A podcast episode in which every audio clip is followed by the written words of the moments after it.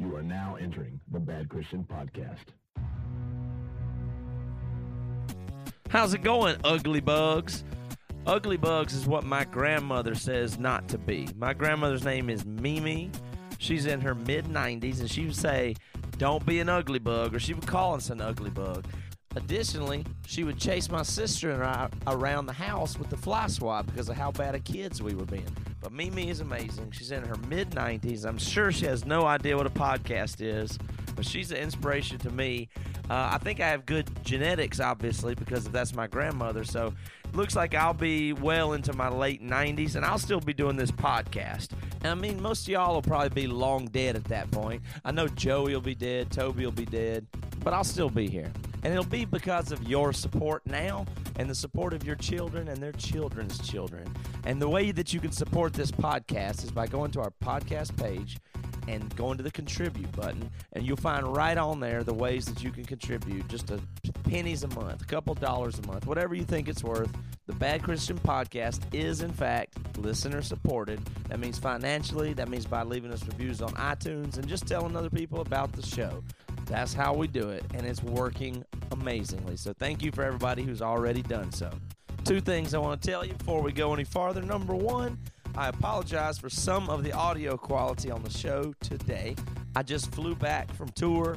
I did not sleep last night. I traveled on a red eye. Now it's late Sunday night, and this podcast has got to go up. And I've done everything I can that I have time to to make it sound good. But the, there's some, you know, there's some poor spots in it. Forgive me. Probably poor spots like when I say the P sound and the makes the pop sound. Yeah, that's what I'm talking about. So that's an apology. And now here's what I'm going to do to make up for it. I'm going to give you guys a promo code when you order the new Classic Crime pre-order at our website.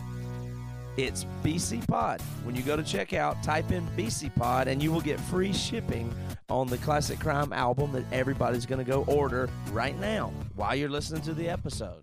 And you guys really are the best fans that there are in the world. And I hope you don't die. I hope you live as long as I do. Here we go. Three, two, one. Hit it. It's like a pencil with the razors that blow. It's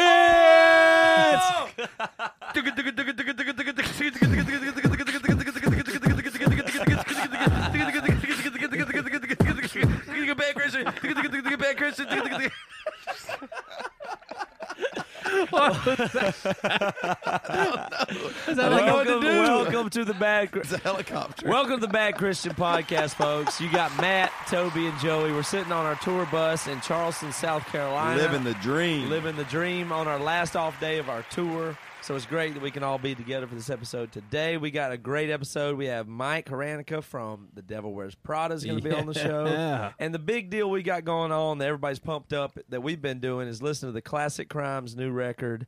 And so we've been listening to that. It's coming out very soon. There's a pre-order live now for it. Toby, what songs do you like on it? All of them. All of them, he says. Joey, what songs do you like I, it? I have to check my phone because I don't remember titles of songs. I don't even know the titles of y'all songs. That's songs. true. I actually don't know the titles of our own songs. The one I like is the bonus track. the boner um, where, he, track. where he, he says he talks about songs that he sings every night that he doesn't like on stage and stuff. Mm-hmm. Yeah, I like mean, it. I like a lot of. I, I was kind of joking. I actually do. We we've been listening to it on the bus on this tour, uh, and I really do like the album. But um, I guess that one, just because I haven't ever heard it before, just really stands out to me. I like uh, We All Look Elsewhere. That's the one I like the best. yeah, That's my favorite And one. I really like Who Needs Air. Mhm. Um, I- it like honestly from start to finish, it really, really is good. Now I have to admit that before this, I had never really listened to classic crime at all. So I don't know if this is typical of classic crime or if it's.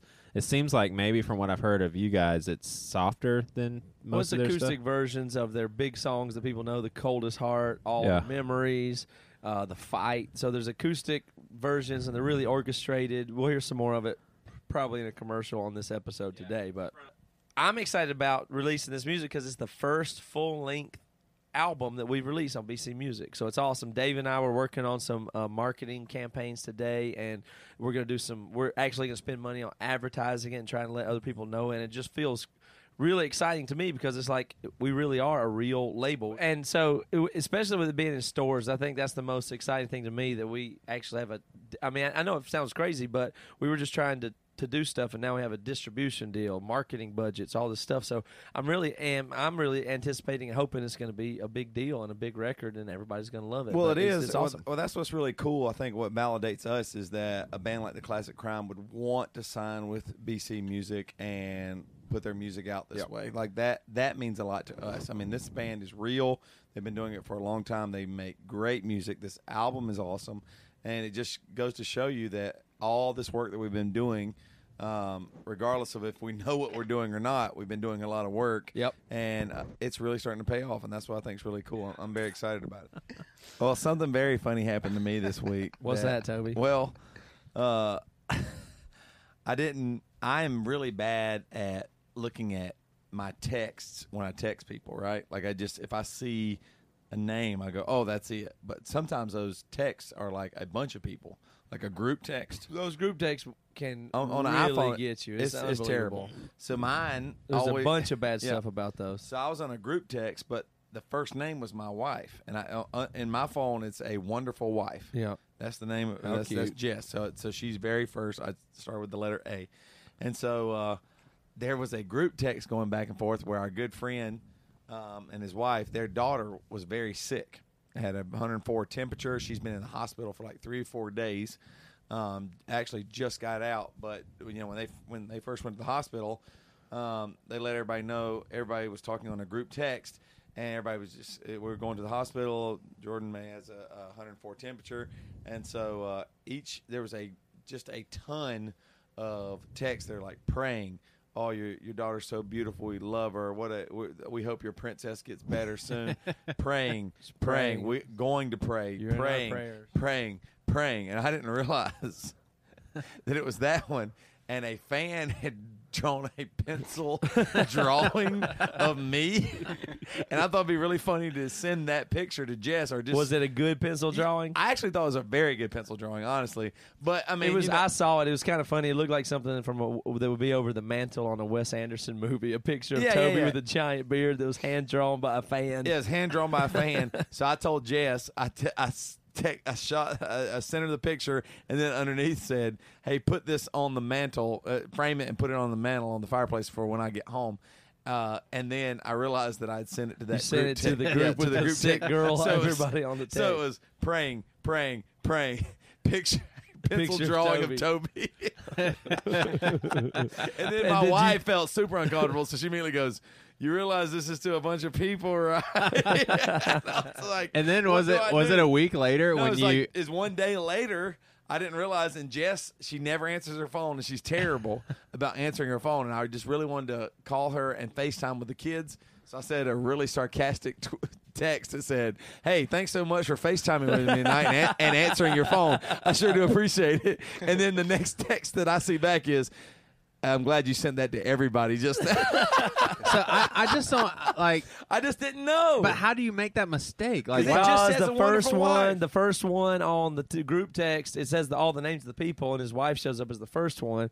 So when you're just going in there, it I mean, doesn't the look group like te- it's seven people. It The- looks like it's one person. Yeah, so you don't. Well, the reason why that is is because as far as Toby's screen real estate goes on his oh, iPhone, come he has on he has the accessibility Come on settings where now. the screen. The size of the text Come is like on. 36 point font on his whole iPhone, so he can only see about four or five words in each one. He's he's accelerated the text size to that of a 90 year old woman looking at bad- an iPhone. I have bad vision, and I increase the text size on my phone because it So makes if there's a text my eyes go message from a bunch of people, he definitely can't see past the first one as far as what would show up on his screen real estate. So That's why Toby wants to get the iPhone 6 Plus, he says. I'm getting the six. but he'd be better off to just get a phone plan on a regular size iPad. Listen, if you look at tiny text, it messes with your eyes. I think it's it's a detriment to all of us. I'm older than you guys, and it's already starting to affect me. But it makes me feel weird when I look at tiny text and I look up into the real world. You know what's crazy So is I I- moved it bigger. I used to like look. At, I would be intrigued as a kid to see the date on pennies or dimes or nickels. Like I'd like to look at the year and be like, "Man, that's crazy how long ago."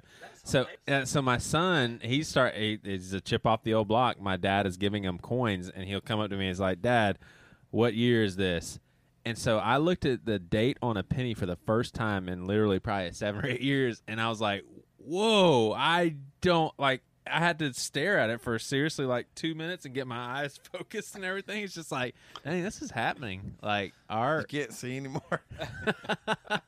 I mean, apparently the doctor says I have good vision, but that's a But tiny you can little no date. longer read the date on a It's a- penny. I well, I finally got it, but it just took me a while. It used so to wait, seem wait, so oh, big. okay, A little bit more to the story. Your dad gives.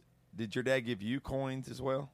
I used to collect coins. Your dad collects coins, or you do, No, I used to collect coins, and, now your dad collects coins and gives them to your son. Well, yeah. I mean, But Yeah. you don't collect coins. no, I don't collect coins. So wh- so your dad collected coins back in the day. Yeah, he collected stamps, bottles, all sorts of things. Y'all know about bottles, digging bottles in privies? Do I know about it? Yeah, I mean, do you know that even exists? Like privies are old timey outside bathrooms. Well, And let's so call back- them what they are, shit houses. Yeah.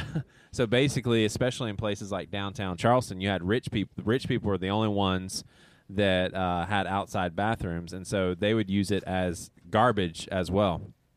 So they would go out to their toilets basically and throw out a bunch of garbage, which is medicine bottles, Coke bottles, um, alcohol Yeah, like bottles, all green sorts of things. bottles and And so now, if you you find privies, which basically you have to like figure out on an old timey map where they are, and if you find like a privy where people threw a bunch of trash, obviously all the poop is gone. You could find bottles worth ten thousand. Who buys the bottles? But if you could find the poop, Fellow how much would that be worth? Yeah, I mean, especially if you knew whose poop it was. But seriously, you find like slave toothbrushes, like there was how much a is a certain slave Thomas tags. Jefferson turd worth? Yeah, how much is Thomas Jefferson turd worth? I don't know. I mean, it could be a lot. Yeah, yeah, definitely. All right, so I got something I wanted to, to do or talk about here. We've been doing these podcasts for a while, and uh, usually I put them up and put them on. I usually do it stay up late Sunday night and get everything ready and do the intro and, and the stuff like that. But some, I've had some people help me lately with editing the podcast and cutting time out of the interviews and stuff like that. Because sometimes we go long, or sometimes we record like two hours and then we'll. Uh, it, it's just too long, and so we have to cut it down because people already complain how long the show is. So we have a couple. Of, yeah, because what are we gonna do? We could talk for four hours. You know how it goes. No, no, no. I didn't know people complained. Because some people, see I, mean, a lot lot of of that. podcasts are 15 minutes or 30 minutes and that's stuff like that. Ours is long, and I think Yeah. that's one of the best things about our show is that we get to do it so yeah, long. Yeah, most people I hear really they say, invested. "Man, we didn't want to." End. So I've had some people that are that help me edit sometimes. That'll co- go through and take out like pauses or boring spots, or if we make a, a mistake or or you know something like that. So I had a guy that was helping me uh, edit on the podcast and stuff, and so he what he did was he sent me notes of all the stuff that he he did, and this was back on the evolution episode with Tyler Francke. yeah. Yeah. And I got I didn't notice it, but he sent me the notes of the stuff that he cut out, and I just thought it was too funny the stuff he said. So I want to give you all a list of some of the stuff that he said. Fourteen. Wait, wait. This is just stuff I said. No, this is stuff that this is stuff that the guy took out. This is what he thought to to remove. But it's not all me. No. Okay, This good, is good, stuff good. that he Okay. decided to remove from the uh, podcast just to make it, it go better. So at fourteen oh seven, Matt stuttered a lot.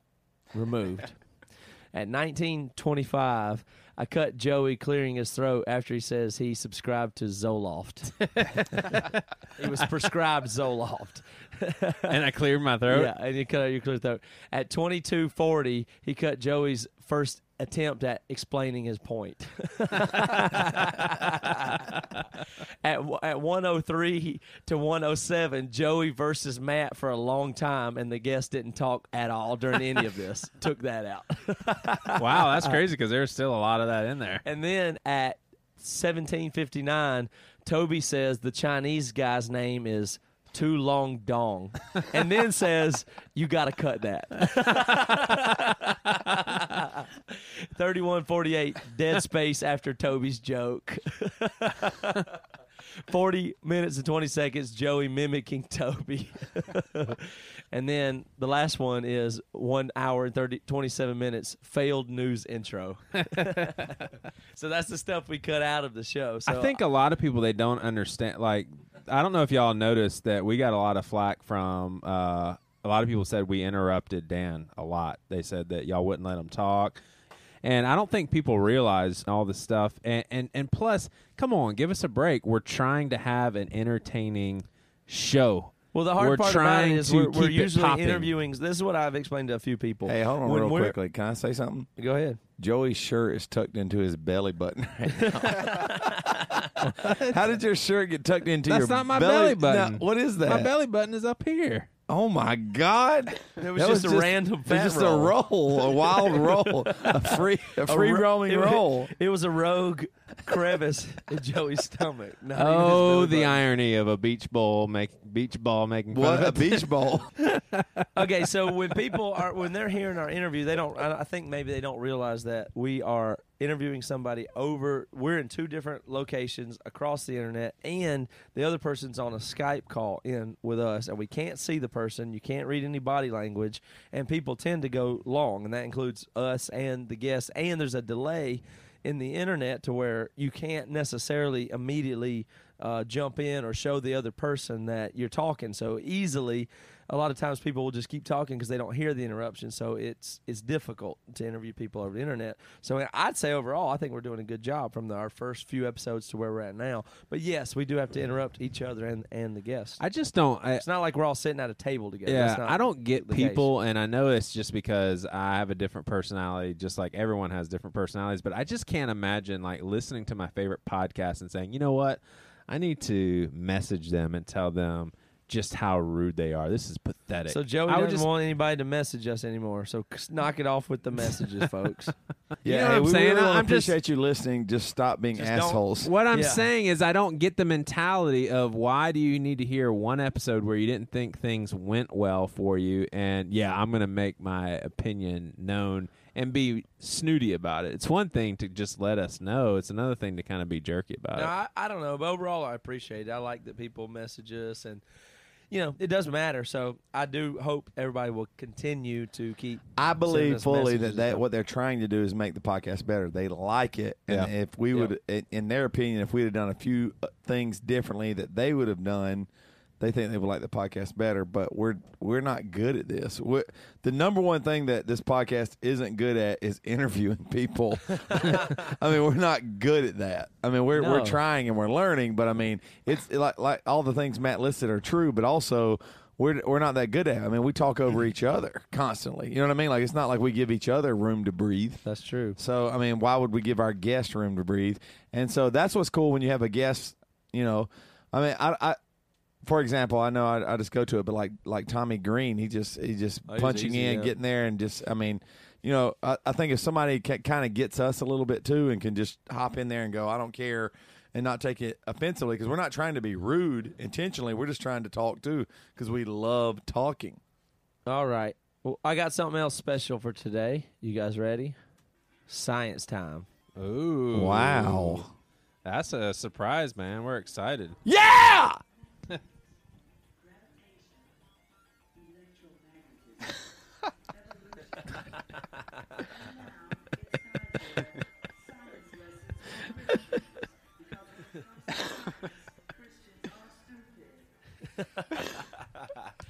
All right. So we were talking earlier. Hey man, we need to do a preface here too. We we have Dave, our drummer, since we're on tour right Yep. now. Dave's He- sitting here with us. He has a mic as well, and we've told him all he's allowed to do is laugh because he laughs laugh. all the time. And I That- believe fully that Dave, our good friend, that is the first time he's heard your science Yeah, intro sure. ever, and he started laughing. So yeah. So for the record, Dave, our drummer, sitting here in on this session today. Dave, Dave, you don't ever listen to the podcast. Is that the case?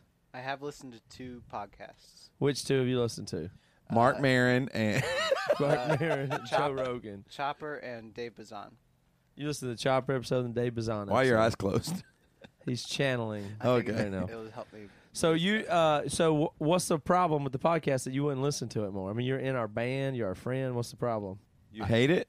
I no. You weren't don't- satisfied you're- with those two episodes. You're episodes? jealous, aren't you? I don't. You're I don't think jealous. That's fair. oh, you're gonna start your own podcast? I don't think it's Oh, fair. I'm gonna start my drumming podcast about drumming and and oh, I use I Big don't- Futh. No, drumming with Dave.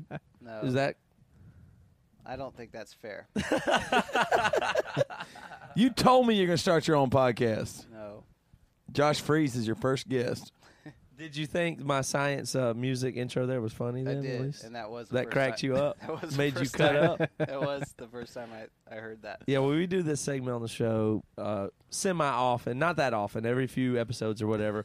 And so the point of it is, I think that peop- that Christians are a little bit against science and they don't want to go with the flow and they want to give it a hard time and whatever. Well, you actually did call Christians stupid. when it comes to science, Christians are stupid, and that's a generalization. That's not for everybody. Not That's all. Just- so not are all. you saying that not all Christians are stupid? Not all, just just the majority when it comes to science. Well, that's a pretty bold statement. Yeah, that always rubs me the wrong way a little bit. rubs 'cause Joe, they're- I mean, It's what just a rub- and That's a huge rub. Yeah, that's a big to rub Joey the wrong way takes a lot of energy. So man. we, as we were talking about on the on the evolution episode before with Tyler Francke, I did that, and we talked about evolution. We got stuff, and Joey and I got re- it got really heated. I mean, Yeah, we did a whole you had to episode. apologize. I know we did a whole episode that was really kind of revolved around science, and it was it was sucky and uncomfortable in a lot of ways. So I want to do a science segment today, and just I really wanted to keep it light. I really wanted to keep it even and and light, just, like the actual light no we're not, particles. not talking about light and oh, photons. oh, sorry, not, okay. not that. Let's talk about pigs and how they're super smart So and what I want- relatively clean. So what I want to talk about today is we're at the beach today. We're on Folly Beach. That's where we're parked doing this podcast right now. And Dave and I were just out at the beach. We were standing on the shore. Did y'all see Okay. some pigs? Joey. now we're we're standing out on the beach today. Dave and I were, and uh, Dave asked me because I think I maybe I'd mentioned it before or something like that. And Dave asked me, he said, "How far is that out there that we're looking at? Where's that horizon? Where is that?" And so a couple of things occurred to me uh, that I think are really interesting that I had known or heard previously in the past. I want to share with everybody. So first of all, if you are standing on right at the ocean and you're six feet tall, what you're looking at out there when you see the horizon where you can no longer see water when you're just looking right at the that's as far as you can see and you think oh i can see for miles i can see for hundreds of miles i can see halfway to china i can see halfway to uh, africa whatever you're looking at three miles if you're six feet tall you can only see three miles out there before the curvature of the earth take make takes your view away and you can't see anything beyond that because the earth curves right off Dang. which is Wow. which is amazing. And the other thing that's really cool about that is that means that when you're looking at that big piece of ocean and you think of this big flat sheet of water that just expands forever, well, it's not even flat; it's like completely curved. Yeah. And so even even even a mile away, it's curved by eight inches just after a mile. So if, if you're uh, if you're if you're looking at the ocean and you're in the water and your eyes are eight inches above the water, then after a one mile, that's all you can see. You're only seeing one mile ahead of you on the water. Does that work too? If you said if you're six feet tall, If you're six feet tall, you're seeing just over three miles. does it affect you if you're also six feet wide like if you're six feet wide, you're seeing, you know, and I know this is hard to believe, but you're actually still seeing the exact same distance. so if you're six feet tall and six feet wide, that's what you you see the same. yes, it's the as a six-foot It is person. the same. Okay. as a six six feet Sorry wide. about that. six I feet just wanted. I, this is science. I'm just trying Yeah. to figure it out. So even and then even if you were standing on top of Mount Everest, you could see if you were looking down at the, at the horizon, you would see be seeing if you had perfect vision, there was no uh, bad weather, high good visibility, Right. you would be seeing 230 miles, which is interesting. You know, when you when you look out over the ocean or whatever, you really do feel like you're seeing forever, but you're really only seeing just a few miles. So that's all so I've the got. higher up you go, the farther you can see. yeah, the higher you up. You're saying on Mount on Mount Everest, you can see almost 230 miles. 230 miles. Right. But if you're standing at sea level looking out the ocean, But it feels the same to you either way, either place, right? You go, oh man, I'm on Mount Mount Everest. I can, oh man, it feels like I can see forever. I'm at the ocean. I It feels I like you can see yeah. forever, but yeah. But the, the difference would be yes, exactly. That's a good point. It, it feels the same, really. So that's, I can see as far as I can see, and you feel like the limit might be your vision, or the limit might be just some other thing. But the limit is literally the curvature of the earth that prevents you from seeing farther. So if you're a jogger, let's say, and you're running in flat lands of uh, uh, Indiana. You, you look out. You go, I'm going to run four. I'm going to run eight miles. I'm going to run four miles there and four miles back. What you're looking at, you can't even. You're you're running so far that you're running past what you could even see based just on the curvature of the earth. Pretty cool. That is pretty neat, Matt. And that's not that. controversial. No, I think almost all Christians agree with that. There's very there's a few Christian sects that don't still agree that the earth is round, but for the most part, we all agree on that. So no controversy. So Yeah. that's great, guys. Just That's don't awesome. teach it in our schools. We're not going to teach that in schools just in case it could contradict something. But yeah, and that's science with Matt. So the uh, the beach that we're at right now is Folly Beach, and uh, there's this lady that years and years ago she in in like a prayer circle, and she's never going to hear this podcast, and most I don't think anyone even knows who she is, but you know what? Uh, Her name is Jill Stevens. Go ahead. she used to say, and Lord, Folly Beach, the people at Folly Beach, the devil has cursed them with the name Folly.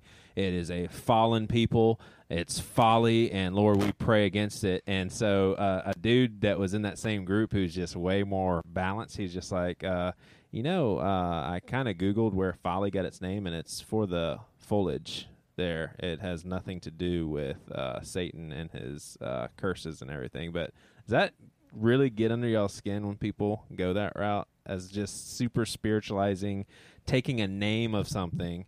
I mean, she literally said Folly Beach has its name because of the horrible people that are around here and what they're doing with their lives. yeah, I was actually at McDonald's the other day, and I got a, a combo. Yep. And the fries, when I started the fries, a, a Christian guy came up to me and he was like, "Hey, oh fries, just like you're gonna fry in hell, you piece of shit." That's what he told me. he told me that. Yeah. And That's what. That's true. and but here's the thing, uh, it had Monopoly pieces on it, and I actually won another fry. Can you believe it? Yeah, because the McDonald's fries, I don't know if you know this or not, Joey, but they they are designed to symbolize frying in hell. Yeah. That's what they're for. So The arches, Yep. the golden arches. You walk under the arches to go to hell, and the fries are are the actual flames of hell. So you guys are into this. I Uh, actually love think it. Ronald McDonald himself is an archetype of Satan himself. Yep. I mean, so uh, I actually more align with that lady. Yeah. Do you so- remember Grimace? I'm with the lady. Oh, Grimace is Beelzebub himself. What about the Hamburglar? The Hamburglar represents Who's the, little girl? Was she a duck? The one with Baal. the like, what was? Hamburglar's Baal. Yeah, the uh, yeah the the girl in the McDonald's thing is Jezebel. Yeah, it's all it's it's all satanic. all right, so we're gonna have Mike from Devil Wears Prada on here in a little bit, but before that, we're gonna talk as we always do. I know you guys know this, and yes, they are a sponsor. X3 Watch is a sponsor of this podcast, and we always talk about it. But it, it's a big deal. It's uh, and it's appropriate because if you look at a picture of Mike, you want to see more of his body because he is very nice looking. So go Beautiful ahead. man. And so uh, I wanted to I wanted to take just a minute here as we get into this time right now. Something's been irritating me, bugging me. It's happened to Joey before. It's happened to me this daggum week. But we're out on the road right now, and I have been in the bad zone. I looked at some bad stuff. Well, uh, what's bad zone mean? I'm in the bad zone. I've done the, some inappropriate things. inappropriate and bad zone. I, there was doesn't some really us. indiscretions, and I would appreciate if you could more, respect my privacy on it. I don't want to. you know, I don't want to damn well respect your privacy because it doesn't mean I'm anything. just saying there may A have been bad- indiscretion. a and bad I, zone. I would like like my privacy respected. I want to honor. He's looked at myself. naked pictures Ha- have you? Are you saying you looked at a a boob, I definitely looked at a boob, at least a boob, the other night. a raw boob, Raw. and okay, and you're saying that you don't want to do that, but you I did, did it. it. Yeah, you did it, but you are regretting it. Yes, yes. So you Right. could say, "Did you want to?" Well, clearly I did because I did it. Right. So I can't argue that I didn't yeah, want you to. I do. did, You want to, but you but don't I do want to. regret it. I would say that. Yeah, for and you sure. also deep down inside you don't want to. Yeah, I saw also more than just a boob. I saw You see a vagina? I saw a vagina. You see a butt? I saw a butt and a we- and wiener. You saw a wiener And I'm too? not trying to minimize this. I'm I'm being honest. I'm not told. You I guys know, before I know. this I'm not whatever. trying to minimize But it. uh, yeah, I did. I I got uh, I got messed up, and I I clicked through and just to let you guys know in real. Well, let me time ask here. you this, especially because of me having a recent confession along the same lines. Like when you were toying with the idea or embarking on it, were you thinking, "I'm gonna have to talk about this," but Um, it's kinda, worth it because yeah, I really yeah, I guess right in the middle of it, I did. And this is what's crazy. I, I don't mean this to sound like I'm making light. I, I realize as we're saying this that maybe this is even entertaining or somebody's going to think I'm making light of this or it's okay or we always do it. I, I just don't know what else to do. It, it bothered me. I did it. And then I continued to do it a little bit longer that same night. And so it's been bugging me ever since about six days ago Yeah. and it's been bugging me. So I, I, I didn't. I don't know. It's been. I, I'm not proud of it whatsoever. So I hope people don't think I'm making light of it, but this is just the, this is the avenue I'm choosing to reveal it. So whatever, Well, I whatever it think means. I, I I think the reason I feel bad about it. Yeah, the reason why we work with uh, Triple X Church and X Three Watch um, is because of this. And the the thing what we're saying is, we fully believe. I believe uh, in the daylight, in the sun, in the sunshine, around my friends. That pornography isn't good. It is Right. not good for my marriage. Right. It is not good for my health. And we believe for that's my universal. Yeah, we yeah. don't believe that's I a think- Christian thing. the reason why that happens because you you are alone. Even if you're on the bus with a bunch of dudes, you can be alone in a group of people and looking at pornography or whatever. And I think that's the thing that's so awesome um, about X3 Watch is that it does keep you in community. I, I, think the the biggest. I mean, I'm not going to try to over spiritualize this, but I believe in an, an enemy in Satan. And I think the biggest goal would be to get us alone. The, the, the first thing that God said was not good in the Bible is that Adam was alone. And from that, the number one thing I get is whenever we're alone is when some creepy things starts happening. We uh, can convince ourselves of some really scary shit. And so, uh, and, and talk ourselves into doing some really stupid shit as well. And so, the thing that uh, always means the most is community, being in relationship with each other, having somebody that you can be accountable to to say, hey, man, I don't want to be this way. I want to be a good person. I want to honor my wife. I want to honor my God. I want to do all these things. And so that's what's so cool uh, about having X3 Watch uh, software is that it does help you to do that for sure. Yeah, I uh, I took an interview today of someone that was asking questions about our approach to this subject matter, and the last thing she said about it, she's just like, "Well, definitely seems like you guys aren't alone with this struggle." And I really believe what I told her after this, and I almost felt bad saying it because I didn't want it to seem like we were putting ourselves on a pedestal. I was like, "Yeah, but we are we are alone in the fact that we're we've got the audience that we have, and we're talking about it." At its current state as far as us struggling with it now. And I really do believe that. I, like I could lie and say, "Oh no, no, no." Well, I'm sure there's a lot of it, but as far There- as I agree with you. There's not a lot of people that have the whatever audience it is that we have that are saying the words boobs, vagina, butt, wiener. You know, and maybe that sounds silly, but that's the kind of that's the stuff we're talking about. I'm talking about specifically. well, what I'm saying is there's not too many people that would currently talk about their struggles now. Well, it's because it's they always can't. back then. Yeah, Right. it's because they can't. right. Because nobody wants to hear this stuff. Nobody wants to hear that Jesus is Lord, that you've been saved, that you you are being redeemed, and also you are struggling with sin. Nobody wants to hear that. It's way easier to go. Oh There's man, no good Jesus audience for that, yeah. Redeemed me, not as redeeming me, because that doesn't seem as strong or as powerful as powerful. Or it's not that But- promising yeah. for you to say, well, so what am I supposed to believe what this stupid guy believes, and then what? I'll be where he is. Well, that's you know, Yeah. You want, you want a hero. So Matt, I know that was hard to say. Yeah, and I, I- know I- you don't you don't want to say that stuff, and and none of us do. I just, I just, I, I know that this is the way I look at it, and this is why I think X3 Watch is good.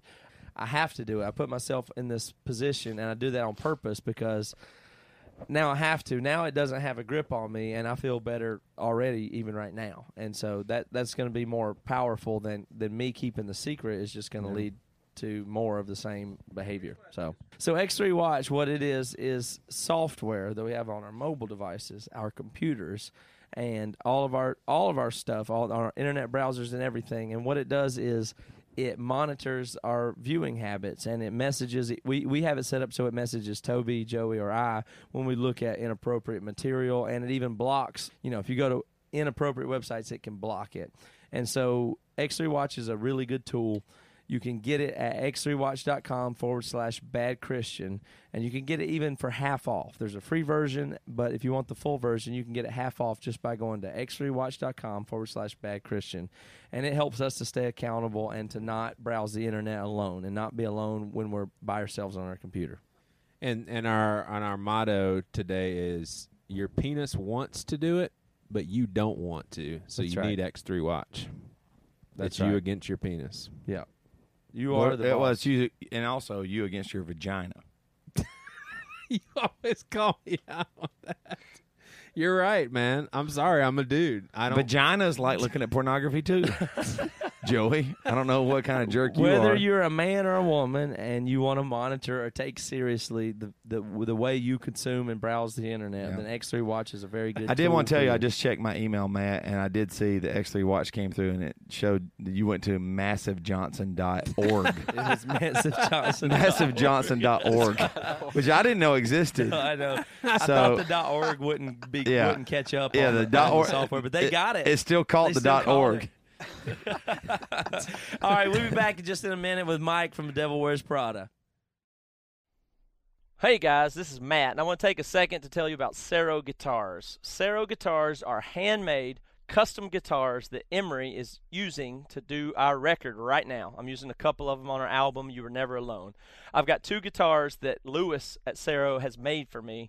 Um, there's one that's like a Telly and one that's more of a Les Paul kind of thing. So he can really build anything. I love the stuff that he does. It's hand built right in the United States. A fantastic guitar builder. Um, they're really easy to play. They stand out in the way they sound. Um, totally amazing. I strongly suggest you check them out. They're Facebook, Twitter, and Instagram. You can find it all at sceroguitars.net, S C E R O guitars.net. I'll be playing them on tour. Um, they also even have a payment plan if you're interested and you want to play guitars like I do. Um, these are my favorite ones. Check them out, sceroguitars.net.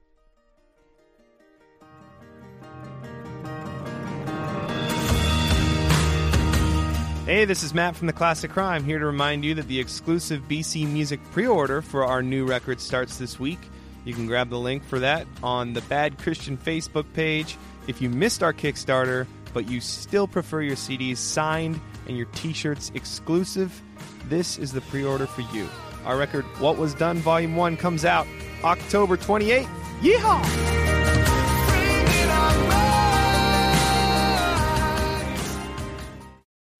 And we're back. All right. Yes, we are. Bam. So we've got Mike from Devil Wears Prada on the program today. Mike, how you doing? I'm doing all right. How are you? Very good. So you got a little bit of time to talk to us today, huh? I do, yeah. Cool. Hey, Mike. Well, well, Mike. ah, ah, ah, ah. My turn. Mike, this is Joey, and This is gonna be the boringest question you answer. what the is whole your favorite podcast. Devil Wears Prada song? No, I'm just kidding. Um, you are, you are officially the most popular Instagram picture on our Instagram, FYI. So yeah, What an honor. unbelievable. It's the one with your shirt off. oh no. Just kidding. Hey, uh, Matt strategically did not uh, say your last name because I don't know oh, if we come know how to on. say Don't accuse right. me of that. I don't think any we, in, any of us know how to say it the, the right way. So uh, I'm sure you got that in, in elementary school and high school and middle school when you were growing up. How do you say your last name? Uh Heranica. Haranica. Yeah. I What like did it. the, how'd the kids make fun of you with that name? Did they, what do they call you? The tarantula? Oh, that's a good one. uh this I know, that one would be kid cool. that kind of bullied me called me uh Harana dork, which in a, in and of itself is more embarrassing for him than than for me obviously. Totally. So I don't mind. Haranica the tarantula would have been a good one. I'd like that. I know that actually been kind of a cool tattoo even. Uh, I've I've heard Harantula before. Tarantula. Uh, hey, so uh, you guys just got off. You, you're uh, the lead screamer in Devil Wears Prada, and you guys just got off Warped Tour, right? Correct, yeah. Yeah. How, how did that go for you guys? Was because this is like how many times have you guys played it? This was our fourth time. Wow. Um, and yeah, yeah, each time we've done it, we've done it the the full summer, every date, Wow. which uh, included this year as well. So I think we're kind of getting towards we're vet status, I suppose.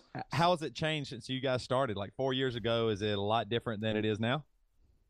Yeah, I, I think so. I mean, like, I hate to say that they, they phased out some of the, the more punk bands, and you know, I remember when we first started doing it, there was there was more bands like uh, Bad Religion and such. These days, I mean, Less Than Jake was on it this year and like Bowling for Soup and whatnot, but I think it, it it's starting to, to curve a little bit more towards uh, younger bands.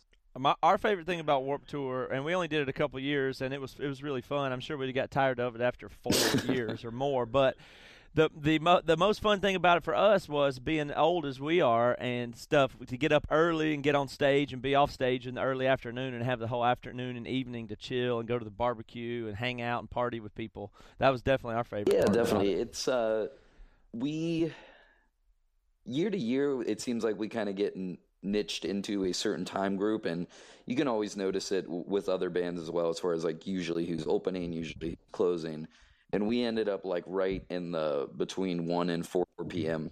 time period this year, which is yeah for sure definitely good, and it kind of sucks waiting around all day if you end up closing all the time, which seemed to happen more often uh, when we last did it in 2011. Yeah, I know, it's we awesome playing it. early. It just, I- it just you know reiterates that w- we are old men. Like we love, we love I love being done with work at like three or four. Then I just walk around, check things out, maybe go back to the bus, have a drink, relax. I mean, I just felt like that was just the greatest way to tour. Like if you could be done at three in the afternoon. We did a uh, what's the name of that uh, skate skate store, Matt? We did a little short little tour with them. Uh, with Zumiez tour. Oh was yeah, like that. It's- Zumiez it was tour the was same like thing. we too. Yeah. show up, play. Uh, you know, they'd have like people skateboarding and all this stuff, and it was uh, in mall parking lot, and and nobody even knew who we were. That's what's really funny. like, but we loved it because we just show up, play at like two or three in the afternoon, then we were done. Then then you're you got time to go to Applebee's happy hour. So it's like Yeah, totally definitely. totally great, totally hey, great. hey, so I get to ask awkward questions that Matt and Toby Biatch slap me for later, but is Emery one of your favorite bands? Oh, I I definitely spent some time no. with Emery when I was younger, but when we uh, actually around when we, we toured together in uh, late 2007, I think. yeah. Long time ago. Feels. Hey, I feel so- like I'm getting old. Yeah, that was with uh um who was it? Uh Chiodos, and Chiodos, Scary right? Kids, Scaring Kids, and you guys were on it. And that was the- when did you guys? When did your band start? That- because you guys were Uh, blowing up then. Yeah, 2005. That was uh, that was just after Chris and I, our guitarists, we both graduated in 2007 from high school, and we'd already started kind of touring and whatnot. But we wanted to finish uh, high school, so that that was like one of, I think that was actually our first proper like a market House of Blues type run. Wow. Yeah. Yeah, I remember being that way. So you you you were in high I school was I just got out. Yeah. Gosh, that's awesome. My goodness. Good lord. I mean, we were we were thirty. I mean, Toby yeah, had and I a had kid. bills, responsibilities, damn mortgage. That's insane. You Hey, were, mo- so you were what, 18? Yeah. Uh, yeah. Yeah. So you're what? You're that means you're only what, 24 now? Is that right? I'm 25. Yeah. Good God, you're Hey, still so a kid. Most of our most of our guests are not avid listeners of Bad Christian, but we know that that you listen a little bit here and there. What do what do you like about Bad Christian? Like why? Um, Can we finish talking about the tour that we were on together? Joey, that I- I again, again, that is the dumb, dumbest question that you always want to Please ask. So we're going to ignore that one. Back to touring with Chiodos. Here's what I wanted to ask you about that, Mike. Is do you remember on that tour that uh, Scary Kids and I think it was just Scary Kids and Chiodos were kind of having beef back and forth? I forth? do. you remember We've. that? Uh, I forget why. I I just reheard the story. Chris was telling someone. I was trying to remember it too, so I was wondering if you could help me. But this is the part about it that I remember was that uh, that they Chiodos had those uh, boxes on the stage that they would Yeah, stand ego on, and they you know they those things are called ego risers, right? And so they would put them up and leave them all night, and then they got mad at the uh, opening bands, Scary Kids, us, and y'all for for maybe standing on them or using them or something like that. And so, but they didn't want to strike them before we would play, so they put a I think it was at House of Blues somewhere. They put up a, a sign that said "Ego risers are for Chiodos only," and Puyan uh, just took out the risers part, and so it had this big sign that said "Egos are for Chiodos only." That, that is exactly how I remember it. Yes. What what it, but wasn't there more stuff to it than that? Like what was it before that that made Well, them they were thing already at odds? I can't remember I that think part that of There was also some girl issues because I think that some guys from Chiodos that had uh, maybe hooked up with some ladies, and then those, and, may, and maybe were done with them, and then. Uh, or vice versa, and then I think that those ladies would show up and hang out with scary kids, and then Chiodos might not have wanted them to be around. I don't know if they were like, like Oh, Craig's, yeah, that is what it some was. Ladies that Craig had known or something. And uh, this is all uh, what is what's the word? I don't, uh, allegedly. I want to say allegedly. I don't want to be malicious against this guy. But uh, what was really funny too is everybody was nice to us. Like we, I felt like uh, that- it's always really crazy. Like I, there was like zero beef. Like sometimes the Chiodos guys would say they didn't like the Scare Kids, or the Scare Kids guy would say they didn't like them. But we were kind of in the middle, just hanging out with everybody. So What do you expect the 22 year olds to say to the 220 pound bearded man that's 35 years old? What do you expect them to say? they're not. Nobody gets mad at the dad from Wonder Years. I, did, I never thought about that. Like, now that's hilarious. Thinking back, Mike, you were 18, and yeah, and you're hanging out with a 30 year old dude, and you're probably like, man, this is what tour. This is your first Haymarket tour. You're like, this is what touring is like. Well, I guess you just have to have beef with somebody, and there's there's old men who have like been gay on their Old- back because they can't hardly rock out anymore. hey, so, to- so Toby says something on stage, and Mike makes the roll your eyes at your parents sort of look like the, the funniest thing I remember about that tour that I loved is that, uh, and I think I'm right. Uh, your original keyboard player was James, right? Correct. Yeah. Yeah, and uh, and he would come on the bus, and he was. I remember James would always talk. I, I think he even did. Is he? He's not in the band anymore, right? Because he got married. He left and got married. Uh, yeah, we parted ways a couple years ago. Yeah. Um. So he would always talk about girls and stuff. And he was kind of that emotional, kind of heartbreak, heartbroken, kind of emo kid. And so he would always hang out with us. But uh, so we toured. I don't even know if you remember this, Mike, but we it was at uh, the Great Saltair in Salt Lake City, you know, uh, out there, and um, we uh, we pranked him by we put tape under all his keyboard keys. So we we did like five, and then like the next octave up, we did the same five. So when he went to play his like one note, you know, he'd only play like one or two notes. Like five or six keys would just all go down at the same time. So as soon as he realized it, like you started the song and then the keys were supposed to come out, and it just goes was- he just he started panicking and he didn't know what to do. So he like tried to go up to the next octave, but then the exact, exact same thing happened again.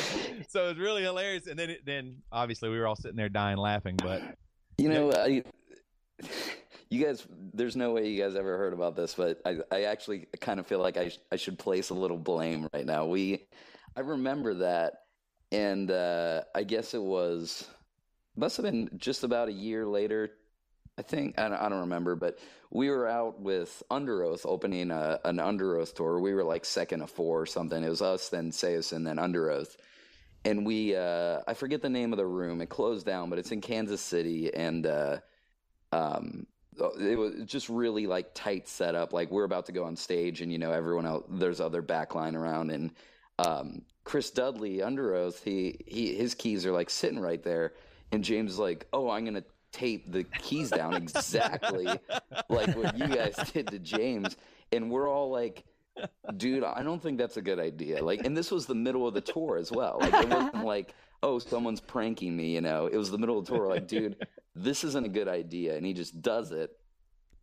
Anyway, we play our show or whatever, and later on in the night, like I, you know, we finish, I go out and eat or whatever, and I, I'm on the bus, and James is in the back lounge. I'm like, hey, how did that prank go?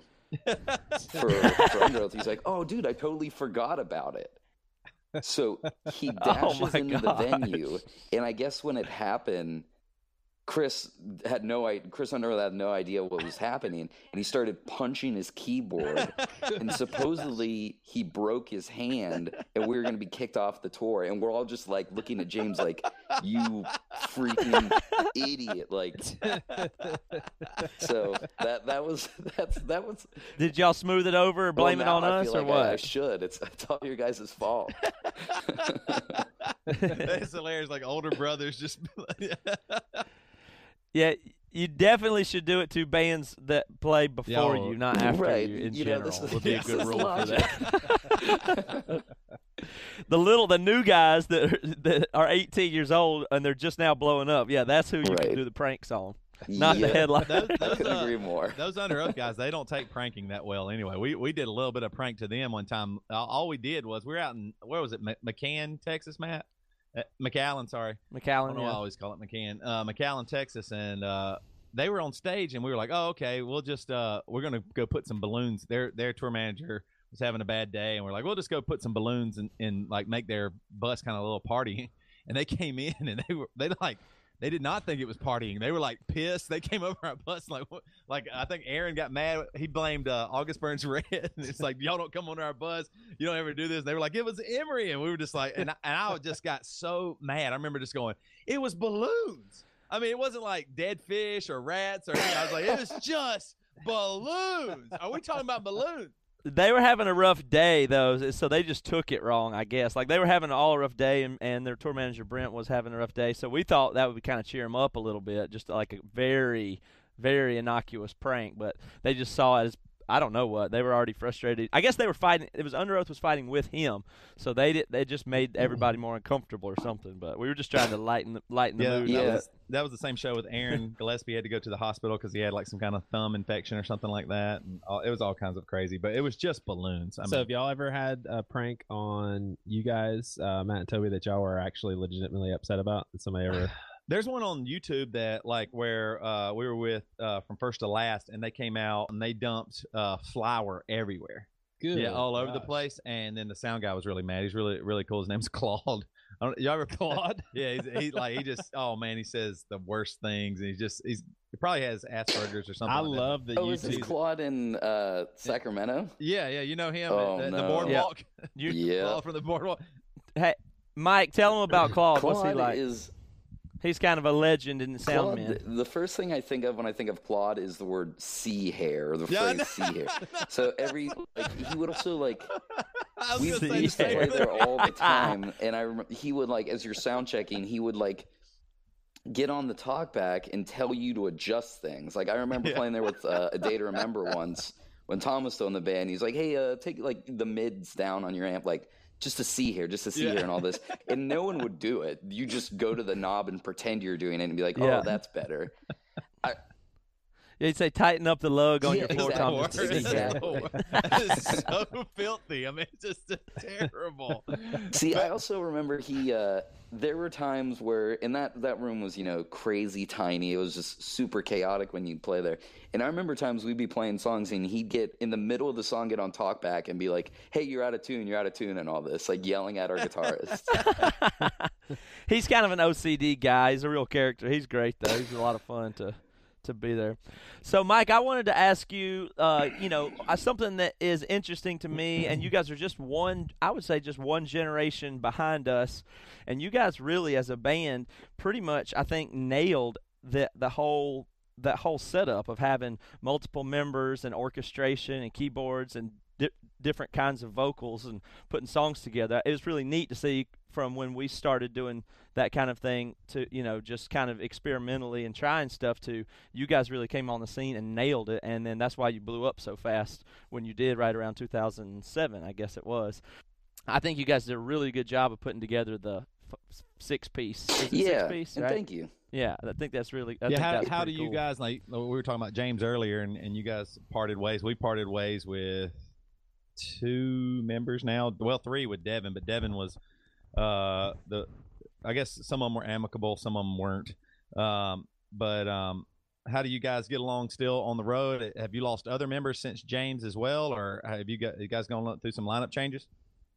No, we haven't. Um, we uh, when we started the band, it was James, Dan, and Chris, and then I joined, and we played like two shows, three shows, or something with like a fill-in basis and whatnot. And then uh, Jeremy heard about us and joined the band, and he brought along Andy. And uh, the only thing that's ever happened was, um, I guess it was early 2012. Early 2012, I believe, was when we parted ways with James, and it was just like a a, a really severe. Um, I don't know. It, it, it, like we just really weren't on the same page at all between even in the writing process and and what we were doing. Um, people say that you know uh, Prada got much darker around uh, when we did Dead Throne in 2011 with uh, Adam D. Um, and I, I, I, as we were going about writing those, it didn't feel like we were, we were on the same page with James and all, and, and that also kind of transpired to other areas as well. Um, he got married. He was uh, he's always always on his own, and uh, I, I mean, you guys have to know as far as touring when there's like that one miserable dude, it, it's just like I don't know, it, it just spoils everything, and it makes it so hard for for everybody to get along. And it felt like the best course of action was you know to to part ways. Um, and since then, we, we've just been working with this dude, John, who plays keys for us. And he wrote uh, with us and did all the keys for our newest record, uh, 818. Um, his brother's been drum teching for us for years and years, which is how we knew John. And then John just kind of naturally joined the band, and he actually even filled in on a tour when James was still in the band because James was on this honeymoon. Um, so like that that transition really couldn't have been easier. And, and John's like a super super cool dude, and uh, um, really uh, actually on the same page when it comes to songwriting and, and getting along on tour and, and whatnot. Yeah, we're we're we're kind of going through that. That's even great. right now, we're we're starting to do the Bad Christian podcast, like on the road in living rooms and stuff like that. And you know, Matt and I are just so happy and having a great time. And then there's Joey. Just- Yeah. and, and and you're right, man. You said It's it best. You know, you know that one guy that just sucks the energy out of everything you're trying to do. No, Mike, let me take you down a little bit of the life cycle. Let's go down this road with the life cycle of a Christian band. So uh, we'll use you guys as an example. So when you guys first st- started and were on that tour with us, I believe, correct me if I'm wrong here, but I believe y'all were in the general category that we, we talk about on the show a lot of bands who were uh, super serious about Christian, about being Christian band, um, probably doing Bible studies and ha- no drinking rule on tour. Is that where you guys started? Yeah. Um, I mean, we're also so young; none of us drink anyway. mm-hmm.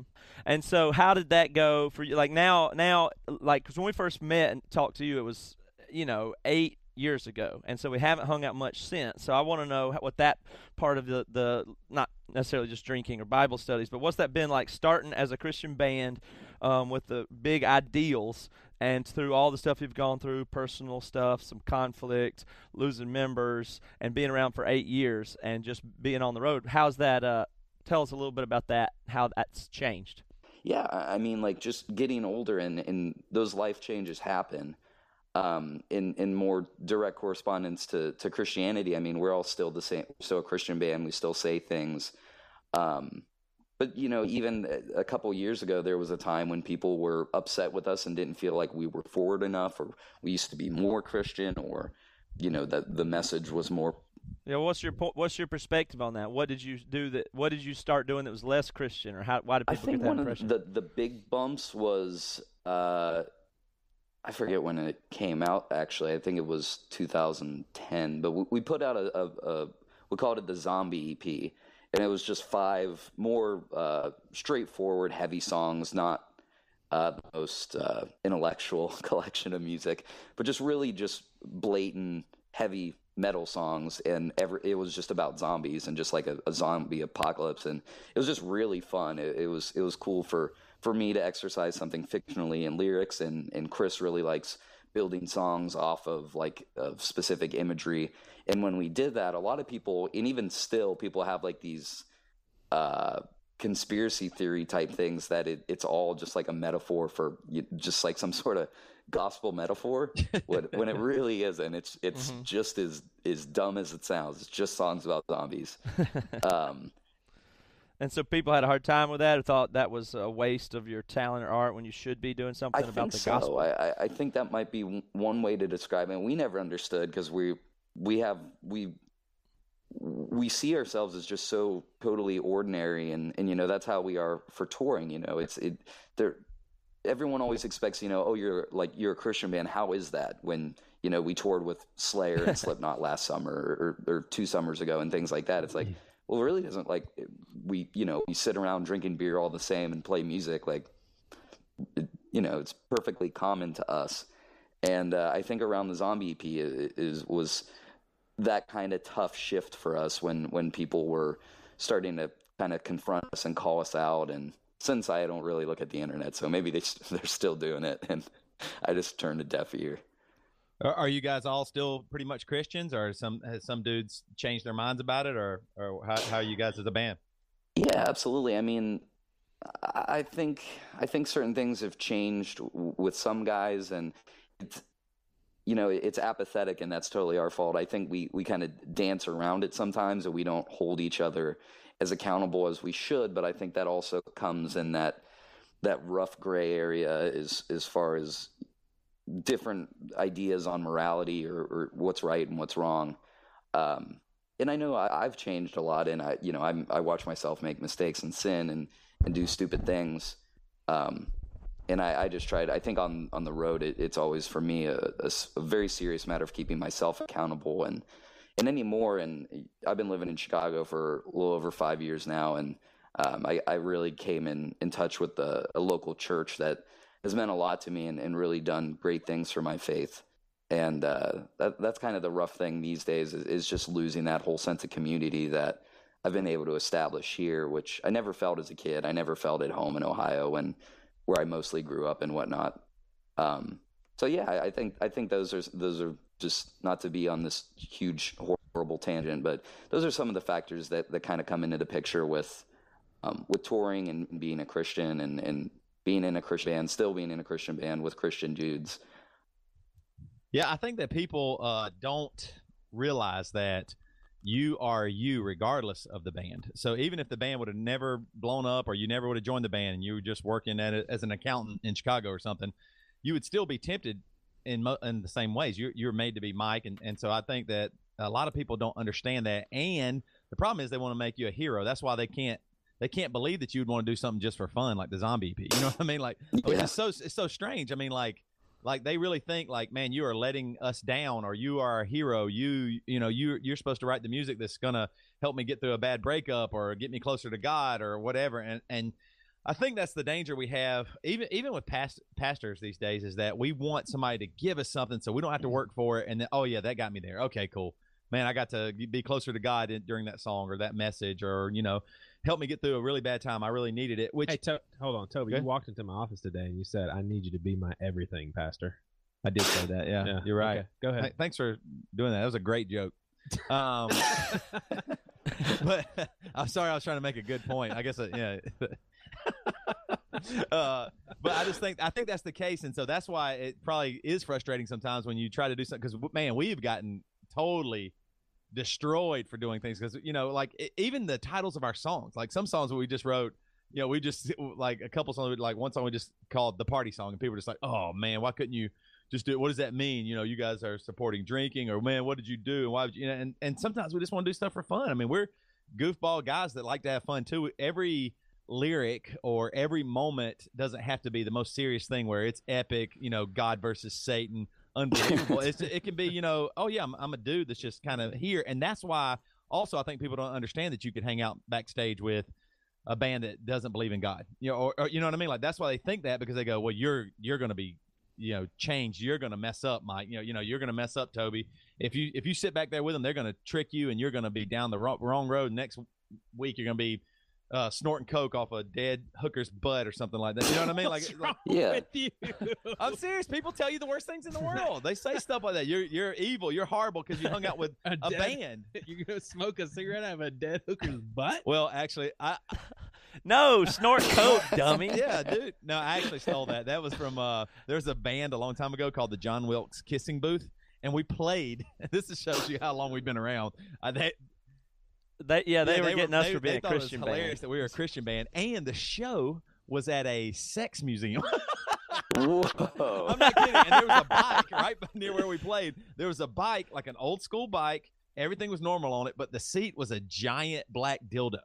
And I, I know, it's- Whoa. yeah, it was crazy. It was all this sex stuff. So we went on, and you know, and then the guy, he he was just so fun. I wish I knew his name because he was hilarious. He probably thought we were really offended. He was just, He oh was man, what a yeah. front man. I mean, dude was so funny. But he said uh, right when we came on, he's like, "Oh, that Emery band. I've never seen them before. I, I heard they're Christians. It's kind of weird." Uh, right before the stage, we were in the in the back alley, and I saw the lead singer snorting coke off a dead hooker's ass. That's what he said Oh wow. to, to everybody. to everybody, I was like, "Oh my."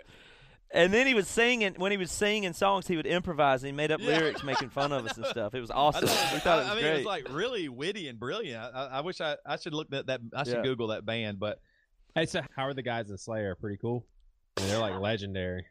Yeah, this was uh, really the only one that I ever talked to was he wasn't. I don't know. I don't think they even consider him in the band now. But uh, Gary Holt, who's been filling in since uh, well since even before uh, Jeff died, um, and he uh, he plays in Exodus, and he was on. It was called the Mayhem tour, which they still do, and um, he would like come by and watch us and whatnot. And I was like, like goodness, great! Like this is Gary Holt, like yeah, he was awesome. he was super cool, really nice. I love Slayer, man. I, I grew up listening to Slayer. Are, are them and uh, Slipknot? Are they like the biggest bands you you guys have gotten to tour with, or who, who's like the coolest guys? Yeah, the that tour was as far as actually, you know, like being on tour. Um, it, it had to be that one as far as those guys and uh, uh, Anthrax was on it. Um, Motorhead. Man, that had to be awesome. Yeah. so let me it- ask let, let me ask you three guys a question. A lot of uh, I've talked to people in the hip hop world, and even some of the kids that I taught that listen to it, and they said a lot of the gangster stuff is a front and it's just for image. Do you guys think that a lot of the satanic stuff is just a front and an image uh, for some of these bands? I'll let Mike Yep. answer. Mike, how many if he- goats you did the know. bands kill backstage?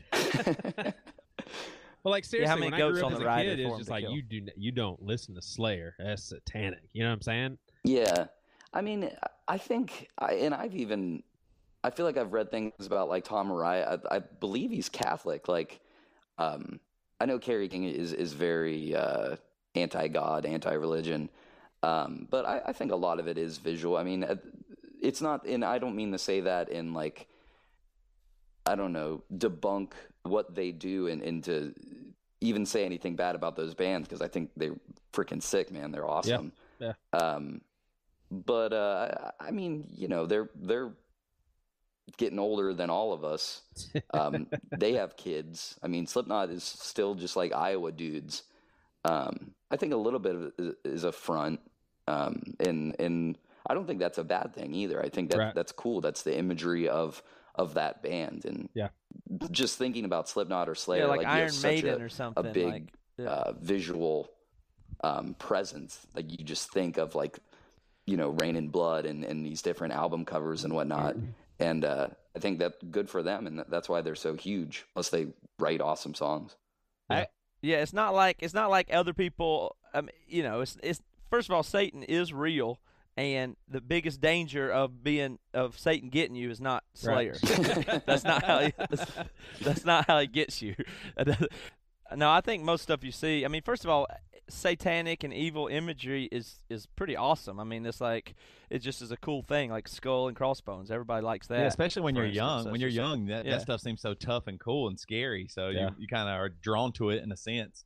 I remember like first time I ever saw Gwar, I was scared out of my mind. I, was, I mean, and I just saw him on like a, I think it was like MTV late at night or something like that. And I was like, whoa. Beavis and Butthead. yeah, yeah. I, actually, probably was Beavis and Butthead, and, and they were rocking out to it or whatever. And I was like, oh, wait. I guess they, you know, people actually the music too, not just the image. And then you go, oh, then you can, you know, get into it. But I'm certain a lot of it's just show, and that's good. I mean, Yeah. I think I think it's good to put on a good. You show. know what Joel Green asked me when he first met me? He was listening to like Zao and, and stuff for the first time, and he he he was being super serious. He was just like Joey. It's like, how do you reconcile being a Christian and listening to a band like Zao? He said because I've been to a Pantera concert, and he's just like the things that go on at like a Pantera concert is just not Christian like at all. And he knew Zao was a was a Christian band, but that's someone like Joel who heard a style of music and just paired it to more of a satanic bent. You know what I'm saying? No, no one does. This is- Well, yeah, I mean, what what Joey might be saying, Joey, correct me if I'm wrong here. Help You're him- saying help that. him, Matt. Dear God, help him. I- I- let me see if this Mike's- can help you Mike's out a trying to hang bit. up now. His podcast is going way bad. Joey, are you saying that basically, or that people like the the the if Zao is trying to s- obviously that screaming and those breakdowns and stuff they do are intended to sound as tough as possible Yeah. and could even be described as evil sounding. So what's the difference in using an evil sounding scream and an evil looking cover for your album artwork? What is the difference there? Because that's clearly the intent is to be tough, mean, evil as possible with the aesthetic of the music, even right? Yeah, yeah. And I think this is this is when we first met Joel. He had never been even exposed to Christian music that was heavy in the least, and so it just was a confusing thing altogether for I, him. I for sure when I heard first heard screaming music, I thought, oh man, that's it's got to be evil. Yeah. I, I never. What what what was the first screaming you got into, Mike? Uh, Walls was was up there. yeah. um, I uh, I think it was thrice. I think uh, when I was a kid, I, I still like doing it, but I've always really liked uh, BMX, and I remember having BMX DVDs, and uh, one part had uh, Phoenix Ignition by Thrice, which has like this Mhm. kind of punky thrash part with Yeah. screamy over it, and I remember hearing it being like, "Whoa." I want it. Yeah, that's awesome. I like that too. That's cool. Ye- So, you, being as young as you were, yeah, you were hearing all this kind of all that kind of stuff as, as a really young kid. Did you start screaming when you were really young? Like, wh- how old were you when you tried to do screaming as an art form? I mean, I had, I guess I was like 14 or 15. I remember uh, my buddies and I would go, uh, we went to a, a youth group together, and then we'd, we'd either just drive around really late or we'd go to shows. Did you guys ever play uh, Gathering Grounds in Dayton?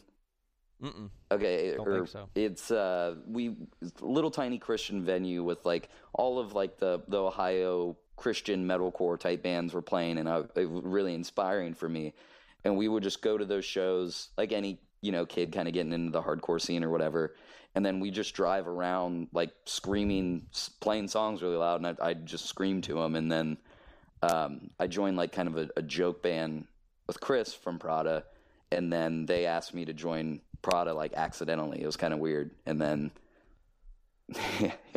I'm 25 now, and I'm still screaming as I was. I mean, that's an insane thing that, that somebody can come up and scream along with music, just be cutting up in the car, and then it literally become their profession.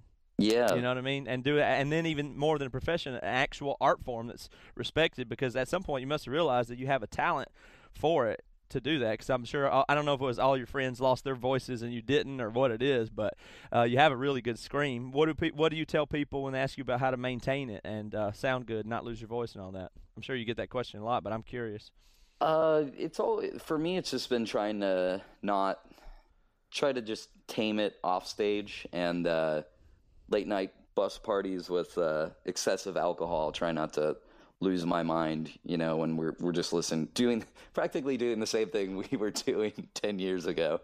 Um, and you know, just listening to music and singing and whatnot. I've I've definitely taken it too far before, and I'll blow it out in in those regards, or you know, going to a bar after a show and doing the same thing. Um, but otherwise, like vitamin C has always been a, a, a big thing for me, and I take uh, just like standard, you know, Target bought vitamin C every day, and, and that's that's helped me a lot to prevent uh, infections because obviously when uh, your throat gets a, a bit raw, um, I, I back early, early, even before you know, 2007, before we toured together, um, I, I had gotten like sick, sick from the the exposure and the vulnerability of my voice, and since then, You know, I never thought about that. Pause on that a second. So I've I've thought the same thing before is that you can get sick after you've been screaming. I start I've done that before on the first few nights of tour where my voice feels real sore, or tired, and then I feel like I'm gonna get. You know, you might get, and people always get sick on tour. Do you think that's part of it? Your vo- voice is actually raw from like it's more exposed, and then so germs actually enter your system through your raw vocal cords or something. I think so. Infection? I, th- I, I mean, and I'm the the least medical medically qualified person you're ever going to speak to. Um, another thing that I, I've I've come to realize that it it's just so so mental. Um, to to even where there's days where I'm like I my voice isn't working. I don't know how I'm going to play, and then a lot of the times, honestly, just a couple beers will will do it for me, and then I just forget about it and I don't overthink it, and then I'm good. It, it's just. There's so many methods of uh, mentally tricking yourself and and, and placebo, um, and I, I've definitely become more aware of that. yeah. So obviously, getting drunk before the show is the best thing you can do. Hon- Right. it, it sometimes it, it really does help.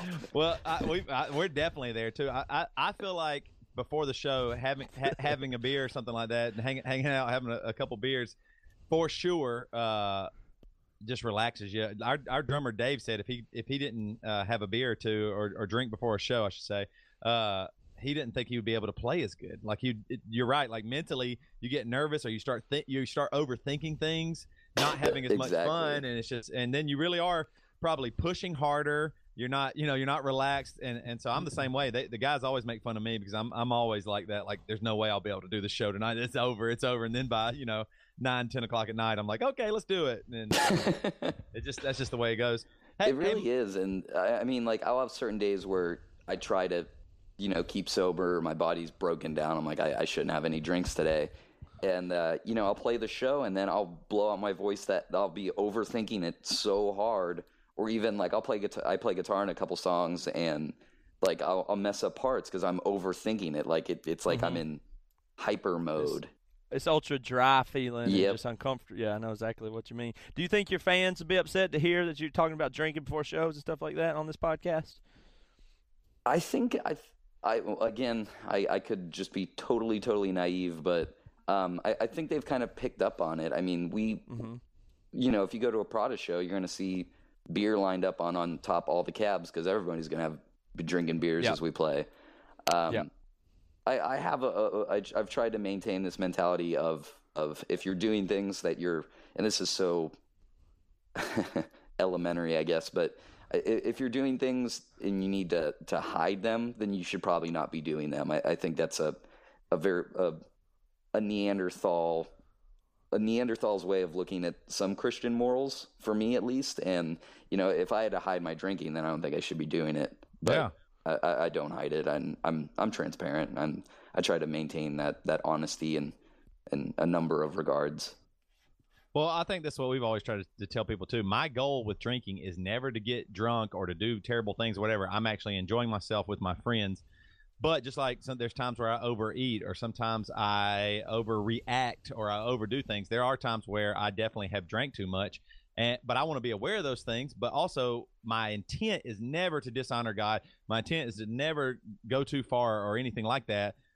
But uh, I am I do enjoy it, and that's why yeah I, I totally agree with you. I want people to know that yeah I'm I'm gonna be drinking a beer, and it, it's yeah, okay. to flip that on to flip that on its head, something you said before, Toby, in a blog or something was if you're doing something that might be questionable, then for sure the most place you should do it is in front of other Christians. Yeah. If if you if it's questionable, then for by all means do it in front of other Christians. That's how you can get a good picture of it and you can be authentic and you can kind of even get feedback and you know other perspectives of people that care accountability so as soon as you say i'm not sure if this is a good idea or not so i better hide it well you're done i'm mean Yeah, totally. That's well, well, this is kind of the sad part. Mike, uh, the rest of the guys in Devil Wears Prada actually calls this is actually an intervention. Hey guys, come on. Yeah. They're, they're all here, Mike. come, come on in, fellas. tell tell how tell mike how he is harmed how, how he's harmed Hey, you. your, your mom's here as well. Oh no. Hey, Mike, real quick. Uh, so you have a book. It's called Home for Grave. Uh, can you tell us a little bit about it? Home for Grave is one of your songs as well, right? Correct. Um, I, uh, I I've always really liked writing, and with the band, I, I kind of fell out of out of sync with with writing. Um, just you know, exhausting myself doing lyrics and and those those things. Um, but over the course of the past couple years, I've been trying really hard to get back at it. And uh, when we put out our, our record Dead Throne in 2011, I wrote a book that just explained all the lyrics, and um, I pu- I self published that, and then when we were writing 818, the newest record, and we were doing Home for Grave, the, the song, and uh, a, a totally fictionally, or a, a song based on fiction or it, that narrative.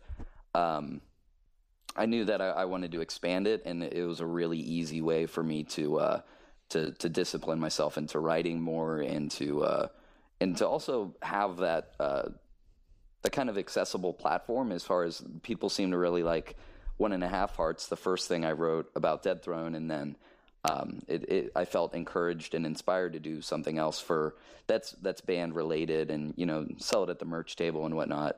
Um, but so yeah that that was kind of the the inspiration behind it. And um, yeah it, it's it's a, a short story that basically intertwines uh, a lot of the lyrics from the song into it and, and kind of has a kind of zooms out of the song seen as you know you can only say so much about a story in a, a, uh you know three four minute song. Cool. I hope everybody will check that out. Mike what's uh prada got coming up here in the near future? Yeah, besides touring with Satanist bands and, and getting drunk all the time, what are y'all up to? uh, we'll, we'll be doing that again in no time. Um, we're playing some just like one-off shows. In october we're playing uh, Knotfest we'll be back with slipknot out in uh, la cool which will be Nice. super cool um, yeah and then we're we're putting together touring for the rest of the year so it it appears quiet to i think the the ordinary listener but we uh the wheels are are churning if you will Well, it was good talking to you, man. I, I know I'm meeting you for the first time, and uh, I'm gonna have to check check your band out now. I think you guys probably got started when I was getting out of uh, the really heavy scene, so it'll be neat to listen to Devil Wears Prada, knowing knowing the guy screaming. So Yeah, yeah. Thanks so much, Mike. Man, we we really appreciate you being on. So hopefully we'll talk to you again soon. Yeah, thank you so much for having me. And and like when I first wrote you guys, I I I, I wish to encourage you guys, and I think uh, Bad Christian's an awesome thing, and I look forward to reading more of the blogs and whatnot. And uh, it was a real pleasure having me. All right, Mike. Thank you for being on the show. We appreciate it, buddy. Yeah, yeah, was thank you so much. All right, talk to you later. Bye, guys. All right, guys. Mike from Devil Wears Prada. thanks, Mike. Enjoyed That that. was That was awesome. So I hope people aren't too uh, irritated or disturbed about the fact that we talked about drinking alcohol they're and going stuff to like that. They probably will be. That's what I always think. Is like I don't know. That, that's a stupid way to think. We should not be thinking what somebody's going to feel like. I, I honestly, I'll put it another way. I don't care. We're just talking to our friends, and however it comes out, it comes out. But Yeah, speaking of alcohol, this is. Uh, let me tell you about the lunch we had today Okay. we went we dropped Toby off at his place and we went straight to uh, we were heading on our way here down here to Folly Beach and we drove right out of Toby's neighborhood and sure enough my favorite Mexican restaurant in Charleston Senor Tequilas is Oh not, my God! is not but about three Love or four miles from your house we sat down there middle of the afternoon and the guy comes up and uh, and says what would you like to drink and Dave says well let's get a beer it's our off day and so I said, "All right, let's get one." And and I said, "What do you have on draft? Uh, you have Dos Equis?" He goes, "Yes." I said, "Okay." I said, "I'll have a Dos Equis." I, he didn't ask what size, nothing. Brings me out a That's huge. 32 ounce. Yeah, I know. I didn't. Ask, I mean, I was assuming it was a pint. That's how but they do if it. you just say, "I want a beer," it's my favorite. he favorite. brings you Mexican restaurant. 32 ounce beer at at. It Senor really is the best Mexican food. It re- it's to. amazing. All right, so I I I know you don't want to go in this in too much depth, but you made very clear with your uh, talk about porn and X3 Watch that you didn't want to come across lackadaisical or careless with porn. You said that many times. Uh-huh. Why is that not the case with you said, but with alcohol you don't care? well, Because he likes to party. because I like to party, man. Why? I mean, you don't get that.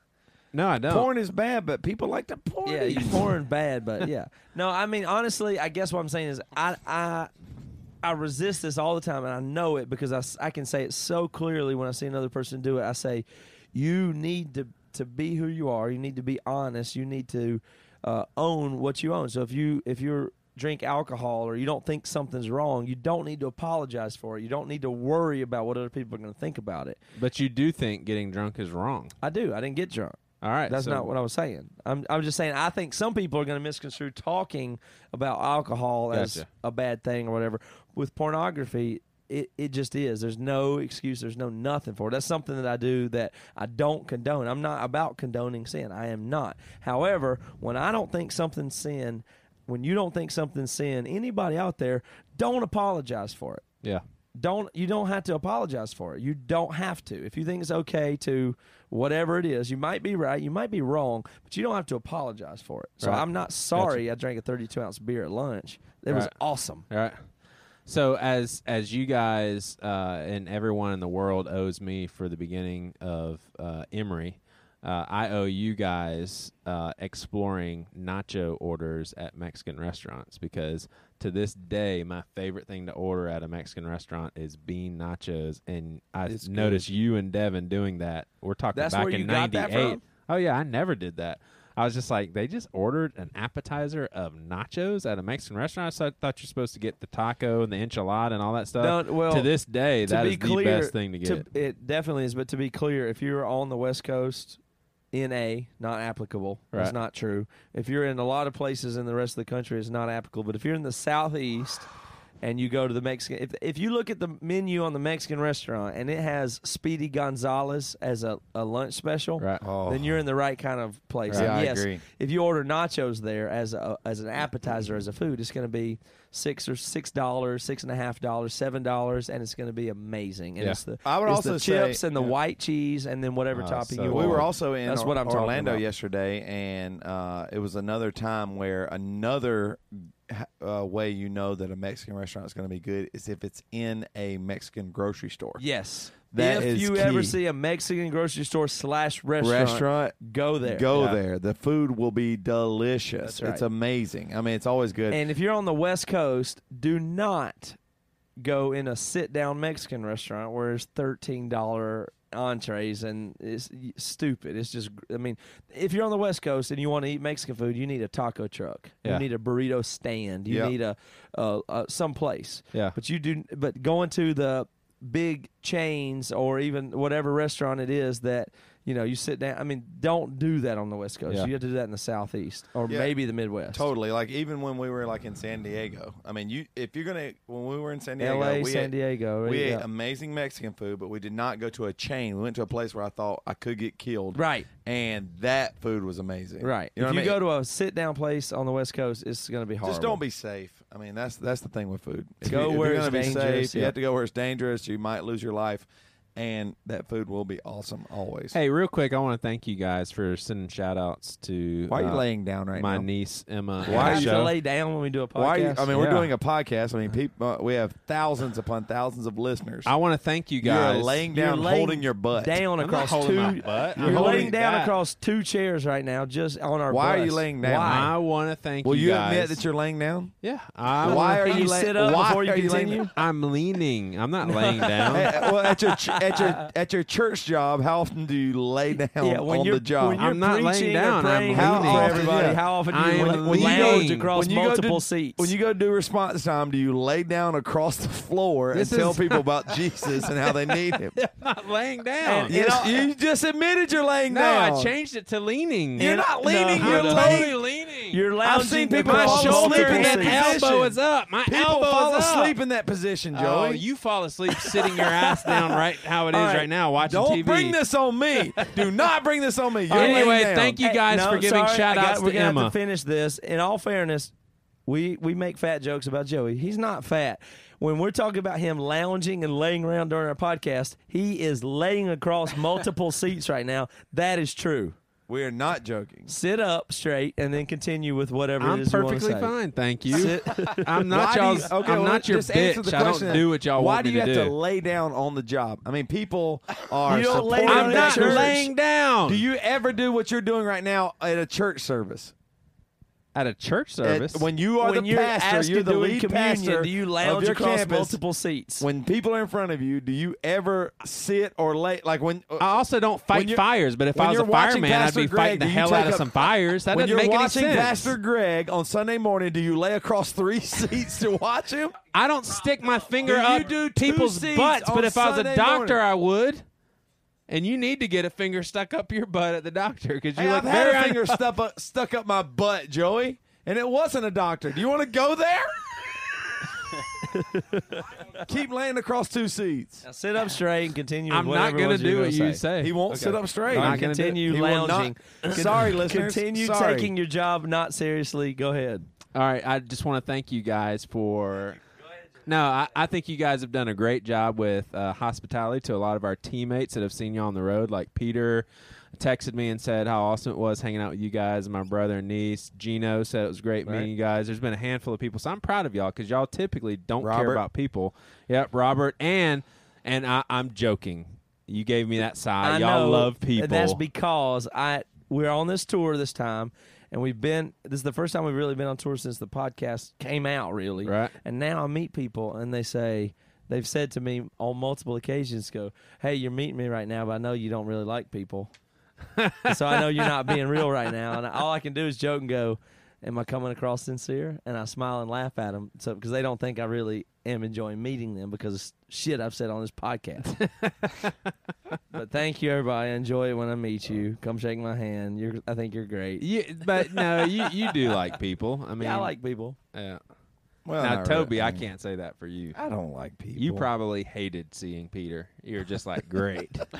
I actually really enjoyed seeing Peter. It was, it was very fun hanging Yeah. out with him on the bus. When's the last time you've seen your Peter? Uh, well, lo- way sooner than you've seen yours. Okay, let's get to the uh, bullshit portion of this podcast. Hey, can you now. shut the hell up for five seconds? Can you just lay there like a homeless person and shut your Whoa! damn mouth? You just don't know. Can you what's shut your damn appropriate or mouth? not. What What am I doing that's like a homeless person? You, you look You- like a homeless person at a bus stop. I Yeah. am leaning. Okay. Yeah, I know. Can we get Dave's opinion? He's got a microphone on his face. Dave. am I laying down? Dave, tell the truth. Oh, Am I laying down? Is he Dave, just- lounging well beyond what you would expect way somebody past- who's he's way past broadcasting to do? I can see He's not leaning, better. Dave. I mean, lounging might be a good word. I don't. Thank know you. I'm not laying down. You basically made it sound like I'm sprawled out on the floor. What other job that you have cared about have you sat like this at? I have worked like this at my job before because it's answering emails and all that sort of thing for hours at a time. Sometimes, yeah, I'll be comfortable like this. Okay. You don't I'm even sorry. do your job uh, half the time. Oh, I guess you're right. You know everything, Sir. Sir, boss lounger. Sir Lounge a lot. Here we go. No, I I, I do want to retract that. Toby's a hard worker. Hey, All right, I'm sir- sorry. Hey, I want to retract. Joey's leaning. All right, Sir Lounge a lot. Can we do some news? Is that okay with you? Yeah, well, no, it's never okay with me. All right, well, but we're I've gonna do it to anyway. deal- Here we I've go. Learn to deal with it. In a time when your coworker leans and you feel like you're going to go crazy and kill yourself, it's news with Toby. That's pretty much what you're going to say. Brilliant, Joey. Thank yeah, you. brilliant, Joey. what kind of news stories you have, Joey? What you got, Toby? You gonna intro yourself? I can't after that. It was too, it, it was too brilliant.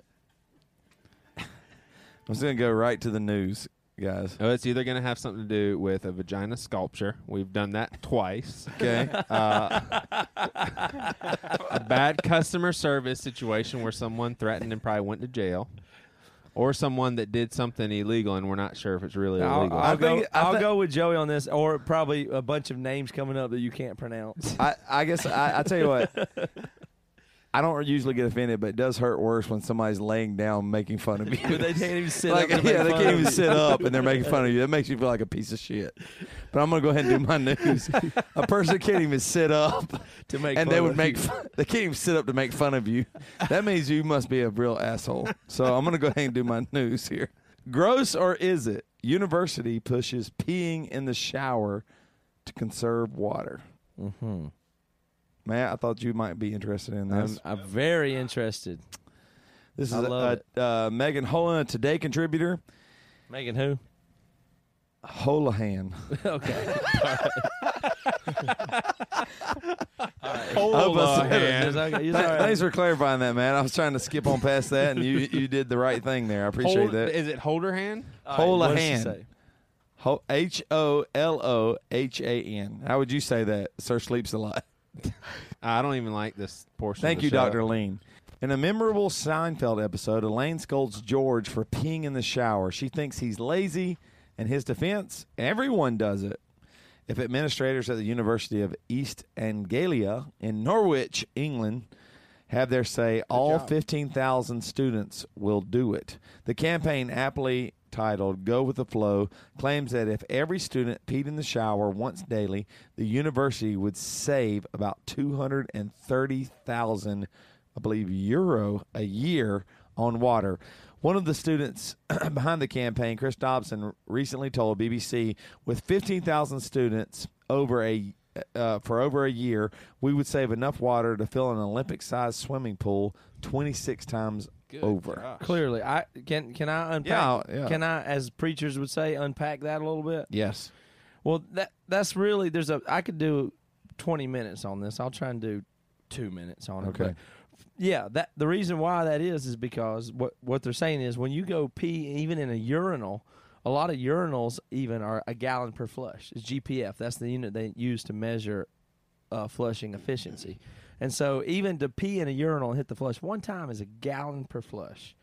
And so Wow. every if every time you if you pee any alternative place, then you're saving a ton of water. Now I don't care about water at all, but what drives me crazy about peeing places is there's tons of times when that when you pee somewhere where you're basically going from outside to inside a little small place to pee in a place that's going to use chemicals, all this stuff, and eventually the stuff's going to get treated and go back outside. So anytime you have the opportunity to pee outdoors, think of what you're saving. That's unbelievable. It's simple because that's all it's about anyway. If you can pee somewhere on the ground, the only reason we don't is because we're afraid somebody's going to like see our wiener or something, or, Or like vagina. or Come your on. vagina when you squat to pee. Yeah. so that's the reason people don't pee outside, but it's clearly the most natural thing to do. Anytime you go in a porta potty and all the chemicals are introduced, or you walk Yeah. out from outside in your yard into Yeah. somebody's house to pee and then use a gallon of water to flush it so it goes to us through the pipes to a sewage. I mean, it doesn't it doesn't make any sense. You should always pee outside and in the shower. I've never thought about it, but that is great. You just pee right in the shower. It goes down the drain. It doesn't hurt anything. Yeah. And honestly, when you pee, there's almost nothing in it other than water. It's almost all water. There's an active chemical in your pee called urea. Stinks, man. Urea is the chemical, and it's extremely not concentrated in any individual pee. It's no big deal. Of course, you should pee in the shower. Yeah. I feel strongly about that. Joey's that. urine smells just like pizza. Um, have you guys ever peed in the shower before? Oh yeah. I pee in the Do shower. you do it? Do you do it regularly? Constantly. Uh, like I- now? When's the last time you peed in the shower? Uh, The pri- last pretty shower I took, recent, of I- course. I, would say for me, it's probably three times a month. Usually, I'm going to pee before or after, but no, No, I after always pee Does your the wife get mad at you? No, I don't think she really cares about that sort of thing. But I'm actually peeing right in the drain because I am kind of like I don't want to just kind of. It's fine. It washes all down. There's nothing bad in pee. It's a tiny bit of pee anyway, and everything will be settled. You can save a ton if if, if the main college All right, slogan so- was "If it's yellow, let it mellow." That's all you got to know. Can somebody get Joey a blanket? He's just relaxing. He's leaning. Get him. It- where'd you get that pillow from? Where the keep, keep on with your news. where I'll the make hell sure, did you get that pillow from, Joey? I'll make sure he stays awake. You just keep on with the news. I know you're focused right now. I'll handle him staying awake. This one comes from USA Today. And it's a report about sexual harassment. What what was that Rampant. word? Sexual. Sexual. Okay. You don't have sex, so you probably don't. I've never heard that word before. You have done harassment though, uh, and it's rampant in restaurants. Some ninety percent of women in restaurant jobs that depend on tips report being bothered at work by some form of sexual harassment, according to a scathing report on the restaurant industry due out Tuesday. It is particularly a problem, the report says, for women restaurant workers in states where tipped jobs have the lower federal minimum wage Yeah. Of two dollars and thirteen cents. Like the Waffle House. It's not Seattle then. No, I mean, no, Seattle's no, like clearly not. hundred dollars an hour. It's like a Waffle House in North Yep. Carolina. The federal minimum for non-tipped workers is 725. Both are higher in many states. And so basically what this article is saying is that low wages and people and women relying on tips, they get sexually harassed More.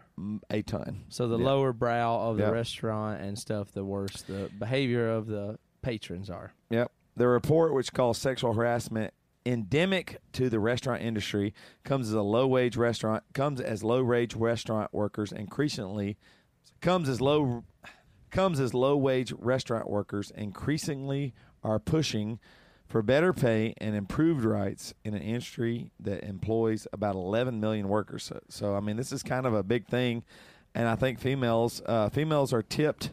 Uh, female tipped restaurant workers, in particular, are subject to very high rates of unwanted, scary sexual behavior in the workplace. Says uh, Jeremy. Uh, in order to get tips, workers in states with lower minimum wage are forced to dress and act certain ways that make them vulnerable to customer mm-hmm. and coworker and manager harassment. Right. Well, I mean, this is I I appreciate you bringing this up because it is a very very very serious issue. Not sexual harassment. That's no big deal. The tipping thing is out of control. It's the way we unbelievable. the way we structure our tips in this country is insane. So once again, I'm going to say for the tipping that you should pay everybody a full wage and we should eliminate the tipping and let people get paid for the work they do and we'll let everything sort itself out Thank you, Matt, for your heart. because I really care about this issue. Yeah, I know you Yeah, I, I see. I'm gonna balance this out a little bit more and say it really irritates me when I walk into a sports bar and what a lot of the girls are forced to wear. It just Like is the very- referee bikinis. Yeah. yeah. Because I think some of them are just like, man, I need a job. Okay, well let's let's take that one step farther and just really break this down a little bit.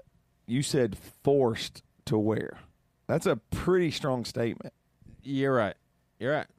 I mean, Um, did they choose to wear that? I mean, they could work anywhere. I, I do think in this economy though you get a job and one, once you start working somewhere yeah you have to listen to what they say so they could quit but then they'd be like well I, I want a job Among the report's key findings, women living off tips in states with a two dollar and thirteen per hour tipped minimum wage are twice as likely to be sexually harassed as women as in states that require a higher minimum wage. Which proves that the people who are getting paid a decent wage are less dependent on tips. They're getting paid for their work, and that's okay. So let people get paid for what they do, and we don't have to tip them. Well, one other thing is though, three quarters of women experience sexual harassment from coworkers on at least a monthly basis. So, what I think what this is basically saying, these restaurants are women that are dressed potentially a Yeah. certain way. It's- Hooters It's, a sexual environment, right? Yeah, sure. And and so, I mean, we we don't know Hooters for sure. Allegedly, maybe or whatever we're supposed to say, but I think a lot of restaurants that encourage the sexuality of their female hostess it's exploited. It's, it's exploitative.